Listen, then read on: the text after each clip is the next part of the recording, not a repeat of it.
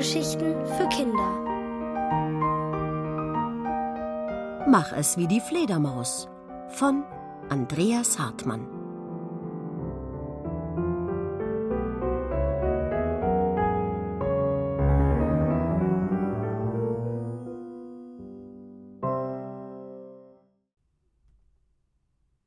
Auf Fledermausjagd. Sarah frühstückt so schnell wie noch nie. Heute geht es auf Klassenfahrt. Da will sie auf keinen Fall zu spät kommen. Sie verbrennt sich sogar die Zunge am Kakao. Trink langsam, mahnt Papa. Das ist wieder typisch für Erwachsene, denkt Sarah. Jeden Schultag muss sie sich anhören, dass sie sich beim Frühstück beeilen soll. Nur heute heißt es, hätt's nicht so. Entschlossen schiebt sie die Tasse von sich. Sie will endlich los. Hast du auch nichts vergessen? fragt Papa. Da ist sich Sarah sowas von sicher. Zweimal hat sie gestern ihre Reisetasche aus und wieder eingepackt, um zu schauen, ob sie wirklich alles dabei hat. Regenjacke, Gummistiefel. Schließlich liegt die Herberge mitten im Wald und sie wollen Tiere und Pflanzen erforschen. Sarah hätte gerne noch ihr Nachtlicht eingepackt, das sie nachts immer anhat. Aber Papa hat gemeint, sie sei schon so alt, da würden die anderen nur lachen. Papa hat gut reden. Er muss nicht in einem fremden Haus übernachten. Zum Glück teilt sich Sarah ein Zimmer mit ihrer besten Freundin Eileen. Sie hat zwar auch Angst im Dunkeln, aber zu zweit wird das schon klappen. Nachts ohne Licht. Die Vorfreude kribbelt in Sarahs Bauch. Ganz ohne Papas Hilfe schleppt sie ihre Tasche zum Treffpunkt vor der Schule. Eileen ist schon da. Und als der Bus kommt, sichern sie sich zwei Plätze ganz vorne. Ben kommt wie immer zu spät. Und anstatt sich im Bus einfach auf einen freien Platz zu setzen, damit es endlich losgeht, streitet er sich mit Simon und Tarik, wer ganz hinten sitzen darf. Jungs, stöhnt Sarah. Die erste Tüte Fruchtgummi hat sie mit Eileen schon halb leer gegessen und sie sind nicht mal vom Parkplatz runter. Endlich klärt ihre Lehrerin, Frau Schünemann, die Sitzordnung und der Bus rollt los. Die Fahrt kommt ihnen ewig lang vor.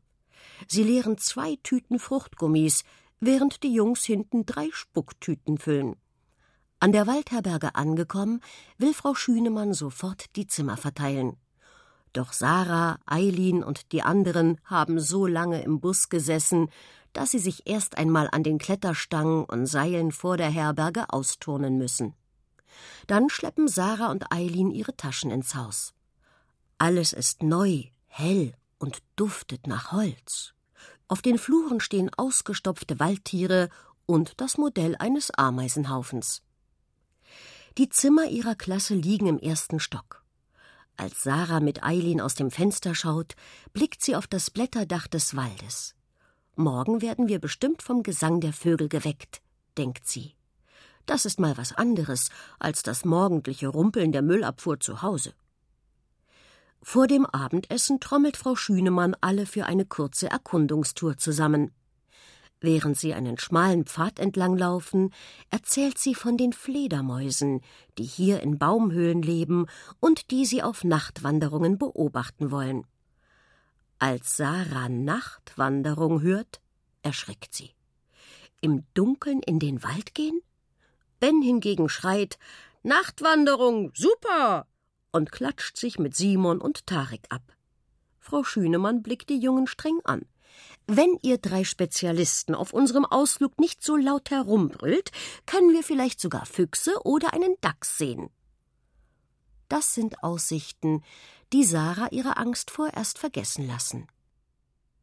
Zum Abendessen gibt es Spaghetti in knallroter Soße. Dann schickt Frau Schünemann alle Kinder in die Waschräume, wo sie sich die Tomatensauce aus den Gesichtern waschen sollen. Sarah steht am Waschbecken neben Eileen und schrubbt nachdenklich ihre Zähne. Der Wald ist eine richtige Großstadt. Die Bäume mit ihren Fledermaushöhlen sind die Hochhäuser, Dachse und Füchse graben U-Bahn-Tunnel. Als Sarah die Zahnpasta ausspuckt, gibt Eileen plötzlich ein ersticktes Quieken von sich und starrt zur Decke. Sarah folgt ihrem Blick. Eine Fledermaus hat sich durch das offene Fenster in den Waschraum verirrt und kurft hektisch umher. Ihre Flügel klatschen. Schon hat Eileen die Tür aufgestoßen und brüllt in den Flur In unserem Waschraum ist eine Fledermaus. Simon, der gerade im Schlafanzug vorbeigeht, bleibt unschlüssig stehen. Bestimmt will er schauen, was los ist. Aber er darf nicht in den Mädchenwaschraum. Sarah weiß, da macht Frau Schünemann keine Ausnahme. Doch Hilfe hätte sie jetzt auch gern. Da schießt die Fledermaus durch die Tür hinaus und fliegt knapp unter der Flurdecke entlang. Alle Kinder der Klasse rennen kreuz und quer dem Flattertier hinterher. Einige im Schlafanzug, manche nur im Schlüppi. Jetzt kommt auch Frau Schünemann, die nachschauen will, ob ihre Schüler schon in den Betten liegen. Nach einigen Schleifen und Kurven fliegt das Tier in den Waschraum der Jungen und Tarik schlägt geistesgegenwärtig die Tür zu.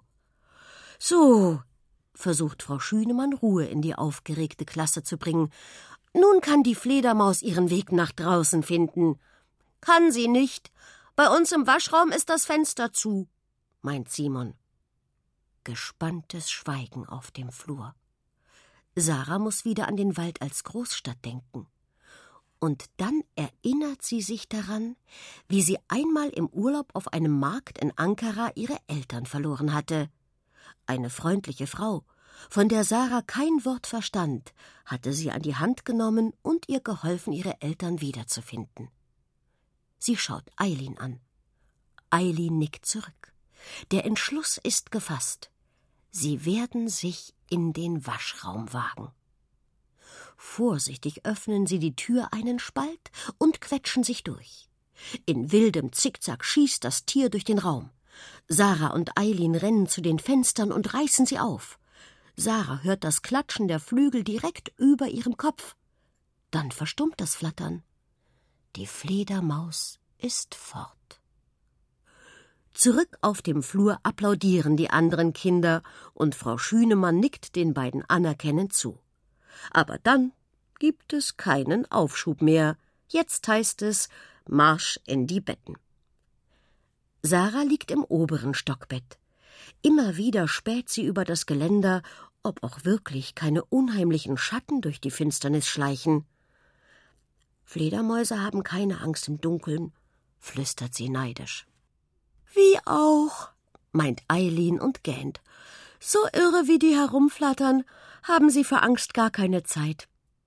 Stimmt, denkt Sarah, dumm nur, dass sie nicht fliegen kann. Ob es auch hilft, wie irre herumzurennen? Eileen kann sie nicht fragen. Die scheint ihre Angst bei der Aufregung verloren zu haben und schnarcht bereits. Und wenn sie jetzt auf dem Flur herumrennt, wird bestimmt Frau Schünemann böse. Vor lauter Nachdenken merkt Sarah nicht, wie ihr vor Erschöpfung die Augen zufallen.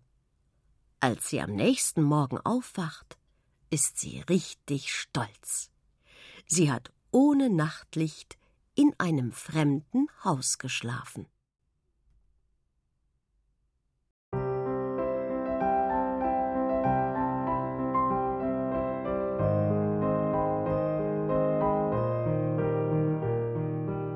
Hörtet Mach es wie die Fledermaus von Andreas Hartmann, gelesen von Ilka Teichmüller.